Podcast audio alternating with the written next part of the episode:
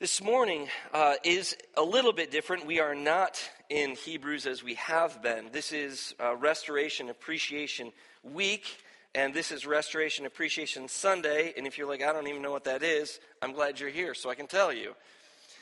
Uh, we emerged out of a movement in the early 1800s, and I'm going to talk a little bit about that today. But first, I just want to um, want to tell you how much I uh, love you all and how often I go through our directory to pray for each and every one of you. And those of you who are visitors who are not in our directory, uh, I keep notes of all of our visitors and I pray for, for all of you, thanking God for all that He is doing in your lives. I know that He is do- I know He is doing a lot of things, that God is pouring out His, His grace on you. And there are so many times that God is pouring His grace on you and you don't even recognize it. And so, one of my prayers is often that you will recognize the grace of God in your life, that you'll see it. Because bitterness and frustration and the wounds from people, the world, work, life pile up on us. And those thousand cuts sometimes, sometimes makes us lose sight of all that we have been given in Jesus. So I pray frequently for your knowledge to increase so that you can know more about God. That by knowing God, you will not lack any spiritual gift. And I want to say from the outset, I think that's the big push that I want to communicate to you. Those of you who are Christians, you are made to do spiritual things. You are made to be gifted and empowered by God. And if you're not a Christian here today, you were still designed for that. You just aren't living into it. We are made to have a knowledge of God, and through that knowledge of God, be agents of God's grace in the world. And the world needs more grace. Can I get a witness on that? The world needs more mercy. The, Lord, the world needs more forgiveness. The world needs more Jesus. And the Spirit of God is on you or waiting to be on you so that you could be that in the world. There's this lovely and yet comical text in Second Corinthians. But in order to get it, I need you to kind of imagine with me. Can you imagine with me this morning? I want you to imagine that this is 2,000 years in the past. And this, the, the, the book, we call it a book of Second Corinthians. It's just a letter that Paul penned and he sent to a church that was in a city called Corinth. And so you all are Corinthians and you've gathered together to hear this letter that you've received from the Apostle Paul. But you got to imagine what it would have been like to be in a room like this 2,000 years ago. Because none of y'all have bathed in a week. And those few of you that have bathed in a week didn't have scented shampoos or those little loofahs. You get all sudsy. There's no deodorant, there's no feminine products. There's no toothpaste, there's no mouthwash. Y'all have gathered into this space. Along with that, most of you are barefoot or wearing open toed sandals, and the streets are covered with human and animal waste.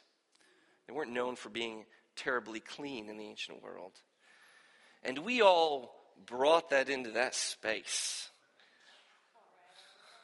yeah, right? You, you, there be even, you guys are sit, sit apart, but I think there'd be even more. But you're so used to that smell. Some of you, again, remember, all of you are probably common laborers. You've been working all week long without the bath, without the mouthwash, and with the nasty feet. Now, taking all that in, take a deep breath. Now imagine you meet someone who maybe has a little bit more money, so they just bathed. And they scented their hair with expensive oil, because all that stuff would have been expensive. Perfume. They've perfumed themselves. And they walk by you. You'll be like, oh. Can we get the ushers to sit that person next to me? All right, with that in mind, I want you to think about this text as we hear it. I'm going to give it to you. 2 Corinthians 2 14 through 15, it says this Now thanks be to God, who in Christ always leads us in triumphal procession, and through us spreads a fragrance of the knowledge of Him everywhere. For we are the aroma of Christ to God among those who are being saved and among those who are perishing. Now, I think if that text just you were reading it cold in your in your room or at home might just sound a little bizarre. You are the smell of Jesus wherever you go. That's kind of strange. But if you can imagine yourself in a world where everyone kind of stinks a little bit, maybe you've been in a room with somebody who stinks a little bit and you know exactly what I'm talking about.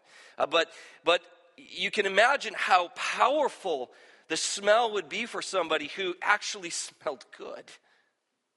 In fact, in fact, that really plays in this world right now in our age because when we do go into a room with somebody who hasn't brushed their teeth um, or somebody who eh, hasn't bathed or hasn't washed their clothes, like you, you, you smell that and you know that. And so, in, even today, I would say that we are the smell of Christ, and either you smell good or you stink.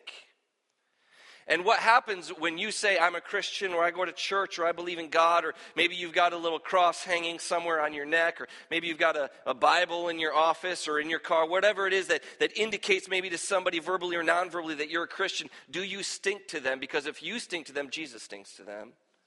And if you smell good, Jesus smells good.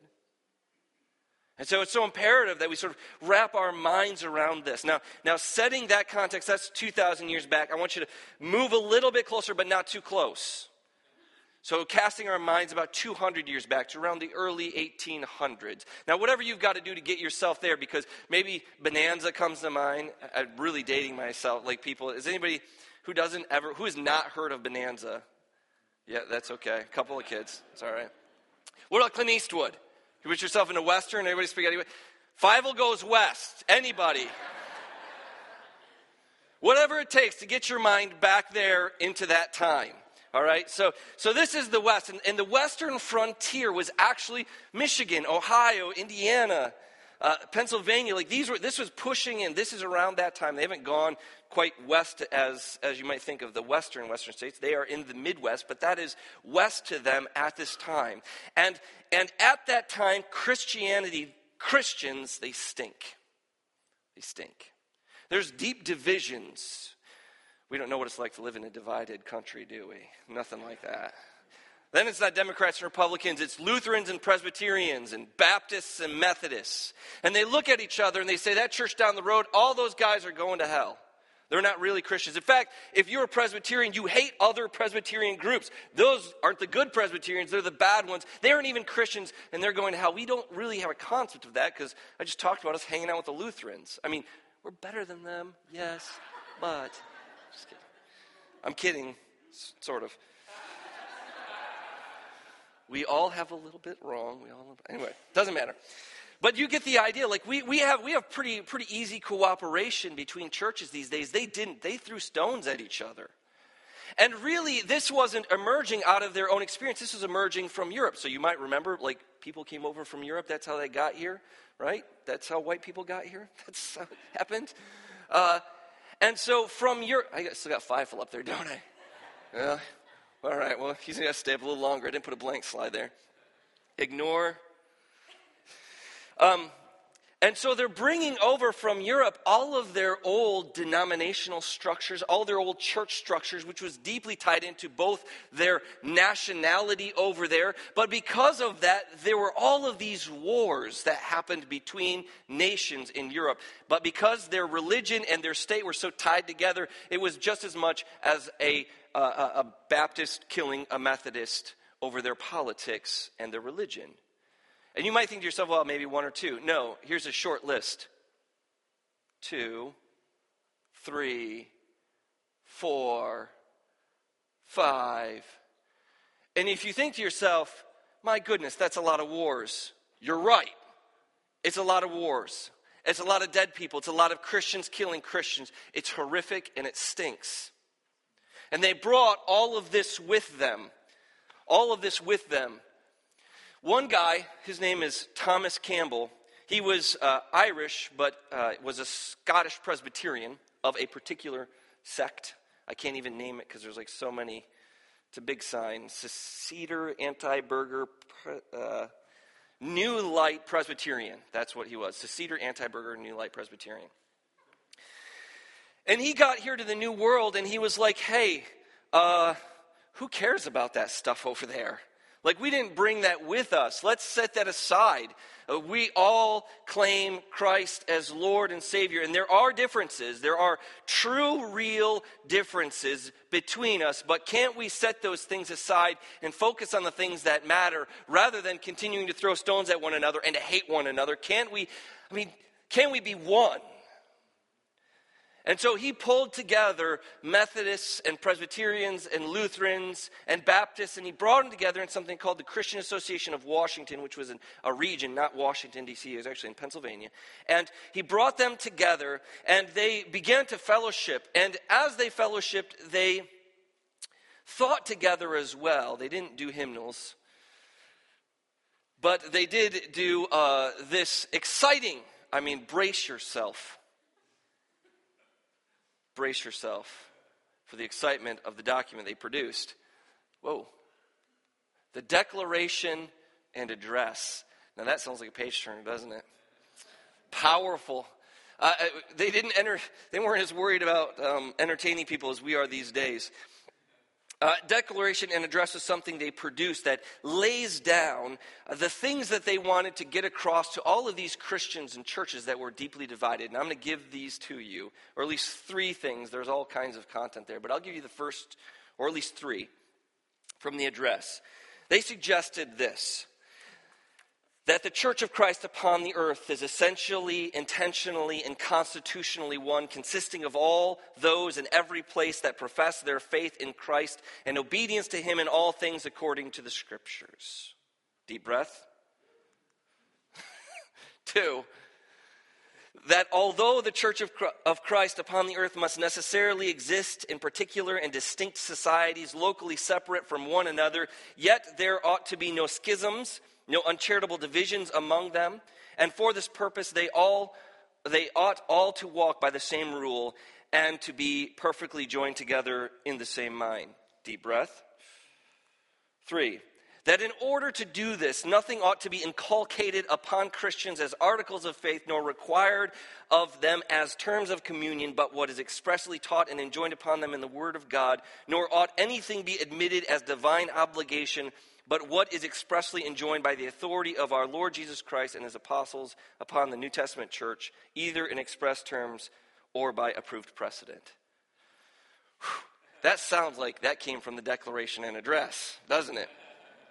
Let me summarize this for you as, as, as I try to summarize them a little shorter. There's one church. You notice when you read the scriptures, it says the body of Christ. Doesn't say the bodies of Christ. And you notice that it says the bodies of Christ, not the Lutheran bodies of Christ, not the Presbyterian bodies of Christ, not the Baptist body of Christ, not the right? It just says the body of Christ. There is one church, one group of people that are the people of God.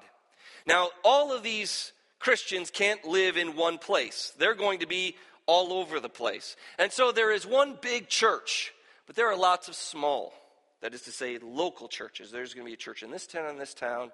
And back in the day, uh, in Tennessee, there were three churches that were literally a mile apart. Why were they a mile apart? Because it's Tennessee. Yeah. because, you know, you can only travel so far on foot, right? I mean, there's only so much space. And so there's going to be uh, lots of small churches and though those small churches are going to be slightly different because of their location, there should not be a, a, a, division, schism, uncharitable talk between them. Now, how do we accomplish that? Because we are going to be different. Like, Michigan's a little different than Tennessee. It's a lot different. Somebody said a lot. That is true, a lot.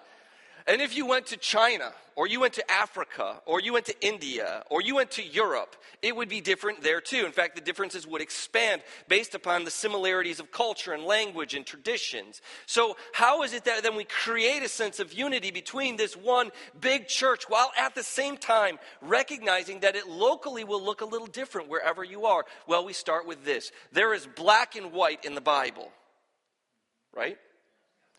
The black of the Bible, expressly and explicitly stated, is what you hold people to, nothing else. That gives a lot of wiggle room. maybe you're new to church and you're like, I'm, I'm sort of not tracking with this. There's a lot of wiggle room there because we and the Lutherans disagree about a lot of stuff. And so, what we're suggesting here, or what they were suggesting here, is we need to set aside all of the differences that we can, all the things that are, are added to theological explanations, because the Bible is big, yeah, and it's complicated. And it's not, it's a, there's a learning curve there. If you say, I've picked up the Bible like 50 times and I don't get it, hey, that's all right. Like, there's some complicated stuff here. And some of it requires a great deal of interpretation. There is room, then, they're saying, for us to be open to differences. And there is room where we must be firm and fixed and draw a line between what is Christian and unchristian. And they used a couple of slogans because uh, that's a lot to say and memorize. And so we use these slogans here. We are not the only Christians we're Christians only. So we don't add any new names, we don't add any new doctrines, we don't add any new creeds. The Bible says you're a Christian if you declare Jesus Christ as Lord, right? That, that's, that's what is there. In fact, Isaac, Isaac Errett, another one of the early founders, wrote this great little booklet. I've got a bunch in my office if you care to read it. uh, no one cares to read it. I know, that's why it's funny. Uh, but he says in there that if you declare Jesus Christ as Lord, we as a people ought to begin by assuming y- you actually are what you say you are. We start positively, in other words. So we start by assuming you are who you are, unless for some reason you show us you're not. That's how we can say something like, well, we, we recognize there are Christians all over the place because we don't recognize the extra names and the extra creeds and the extra additions that people have. We recognize this. So we're not the only Christians, but as, as far as we're concerned, we're only Christians. Does that make sense? I mean, it's really practical, it's really simple, easy to grab a hold of. And the, the next one there is where the Bible speaks, we speak. Where the Bible is silent, we are silent. Because listen, there's, there's a pendulum swing to life. You guys with me? You know that? There are, there are people who are going to say, well, if you're not exactly like us, you aren't a Christian at all. And I've been to those churches, and those people stink. And I don't want to be a part of it. And then there's another swing over, swing over here that everyone, you know, all the paths lead to God. Everything's fine. You know, you're saved, you're saved, you're saved, you're saved. They're the Oprah of the Christian world, right? We don't, we don't want to do that either because that's just not true. That offers no knowledge of God. That just makes it up to, to whatever you decide it to be. And so these two things here press against the two pendulum swings. It tries to force us towards the middle. And if you've been in our churches for any length of time, you know we don't do it real well. We're working on it. Amen. We're working on it. But these are trying to press us from those two, two, two wings so that we're not thinking, oh, well, we got it all nailed down, or it doesn't matter that we don't need to nail anything down. No, it's trying to press toward that middle so that we are both open to people's opinions and their thoughts and their differences and their cultures and their places, their times, their emphasis, because churches emphasize different things, while at the same time saying, no, we need to have a rule of faith in life. Not everything can go especially if there is a God who created the world that wants us to know him. So, that's what we have going on here. That's part of who we are.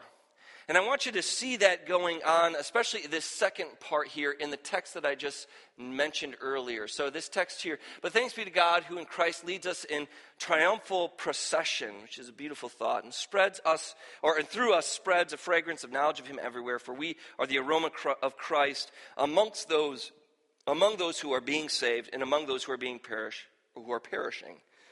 To one, a fragrance from death to death, to another, fragrance from life to life. And here you see those two things at work knowledge and the creation of enemies. Those two things are at work. So, again, where the Bible speaks, we speak. That's what this big long line that uh, Alex, uh, or Thomas Campbell wrote was here. Um, and this is my summarizing it. What's expressly stated in the Bible, because where the Bible speaks, we speak. Where the Bible is silent, we are silent. Because if everyone's opinion goes, Think about this in, in the context of an aroma. Uh, when Paul um, walks through the hallway, I'm usually here before him on Sunday mornings. I always know he's here because I can smell him.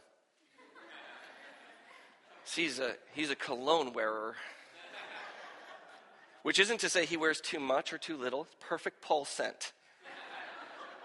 But I know when he's here, right? Now, I don't know what Paul wears. I've never asked him because that is not very doodly. but let's just say Paul's wearing, you know, I don't know, diamonds. I don't know, whatever. I don't know much about these things. This is what shows up when you Google perfume. And let's say Paul, you know, wants to, you know, there's somebody else walks through, somebody else comes through, and, and we get, I don't know, Stetson. And then someone else walks through the hall, and I, I'm starting to smell like it's a weird combo, isn't it? I know what Stetson smells like. Not pleasant. Hopefully, no one wears that. And then we get, you know, a little bit of Dennis Feinstein attack.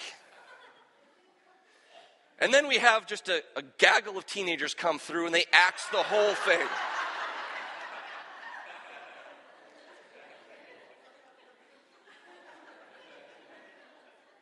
And I step out in the hall thinking,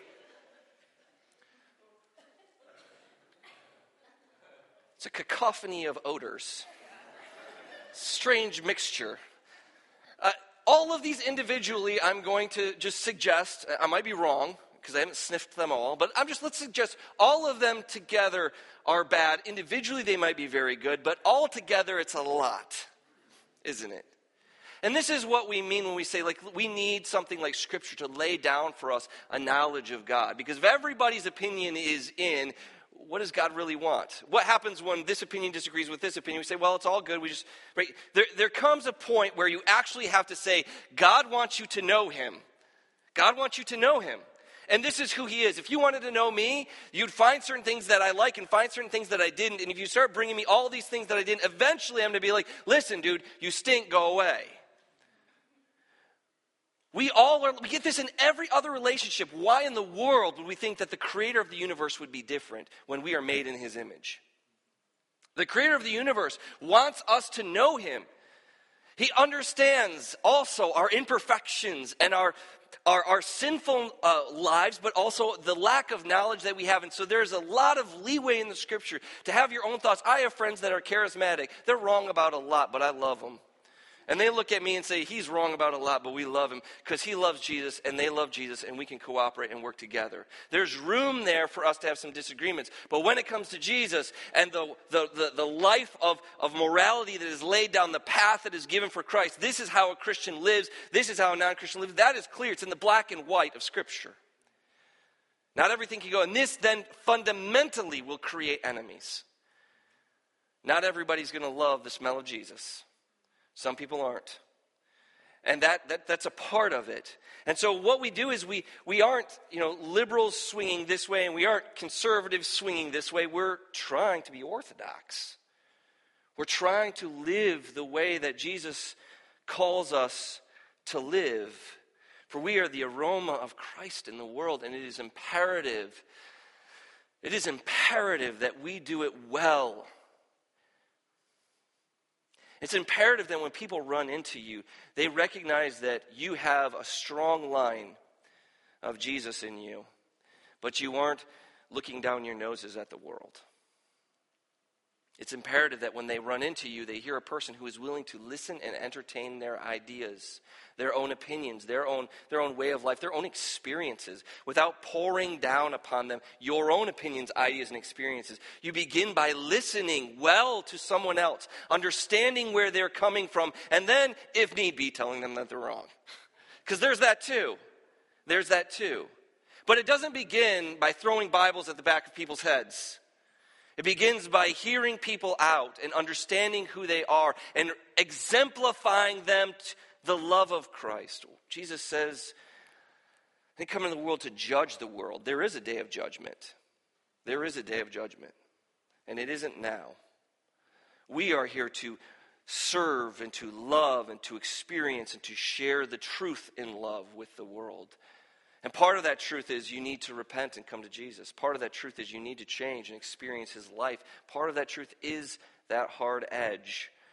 But we need to bring it in such a way that people can say, you know, I don't like what that guy has to say, but I can respect him or her because of how they say it and because it emerges from a real concern for that person.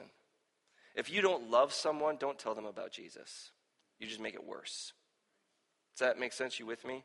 If you don't love that person and truly, truly care about them, there's no reason for you to tell them why they're wrong. You're not going to get anywhere with them. You're just going to make another enemy and make Jesus stink to them. Keep your mouth shut. But if you love that person, and if, you, if you've invested time in prayer for that person, and you're earnestly seeking for that person because you want to spend eternity with that person, then, then you have a, the perfect position to bring into their life the smell of Jesus. And God wants that to be the position of all of His big church, all of His body. He wants to bring all of that together so that they can experience His love and His peace. And that brings us kind of to the, one of the final conclusions. This is another slogan. In fact, we didn't actually write this.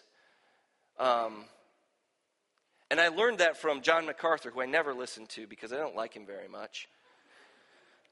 It's okay if you do, that's opinion.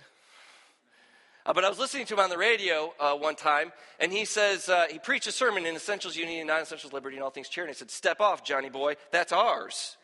And I had to look it up. And I realized, oh man, I'm totally wrong. John, John had it right. Dr. MacArthur, I'm being disrespectful. Dr. MacArthur had it right that this emerged actually prior to us, but our movement really grabbed a hold of it and spread it in the early 1800s. And I love it. I love it.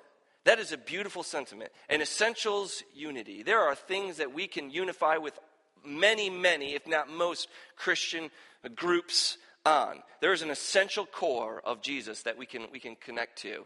There are non essentials where we need to have liberty.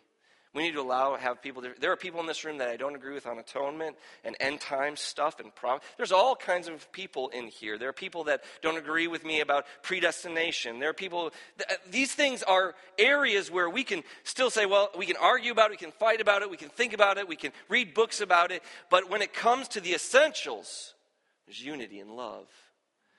And all things, I love that because there are going to be moments of disagreement where there is an impasse and we can't go any further. And when that happens, what people should see out of you and be able to testify about you is this that person disagreed with me we walked away. We didn't fix the problem, but they showed me great respect and love. Every person you disagree with should be able to say, I respect that person. This text ends, or, or sorry, it begins with a with the image. Let's see if I can pull, I'll pull it back. No, I won't. There we go. I love this right here. Who leads us in triumphal procession. So if you imagine this, uh, this is Christ who is uh, in front of us and he's leading us and we're sort of marching behind. The image that is evoked here is the image of the great Caesar, Lord of the ancient world, who after battle would bring his troops either into the city he had just conquered, and so there's sort of a victory march through the city, kind of a thumbing his nose at his enemies. And you could imagine the smell of that. Men that smelled like battle, whose armor is covered in blood, these animals who are, who are sweating, just the smell of death that would have pervaded the area. And behind them, toward the back, would have been all the slaves. The people who they had conquered, the people who were bloodied and broken, being dragged through these streets. You can imagine the sight you can imagine the smell. You can imagine what it would have been like to either be somebody who's like cheering on the dead that you have your, your army had just killed, or the, or the people that are cheering, or at least being cowering, so that they don't end up like the dead. That's the image of procession in the ancient world, tied to power and blood and money. But Christ is a different sort of Lord, a different sort of king one that still leads triumphal processions, one that still leads his people in the same way the ancient Caesar did, except for they're different. As they are walking through there, an aroma, a presence of the knowledge of God.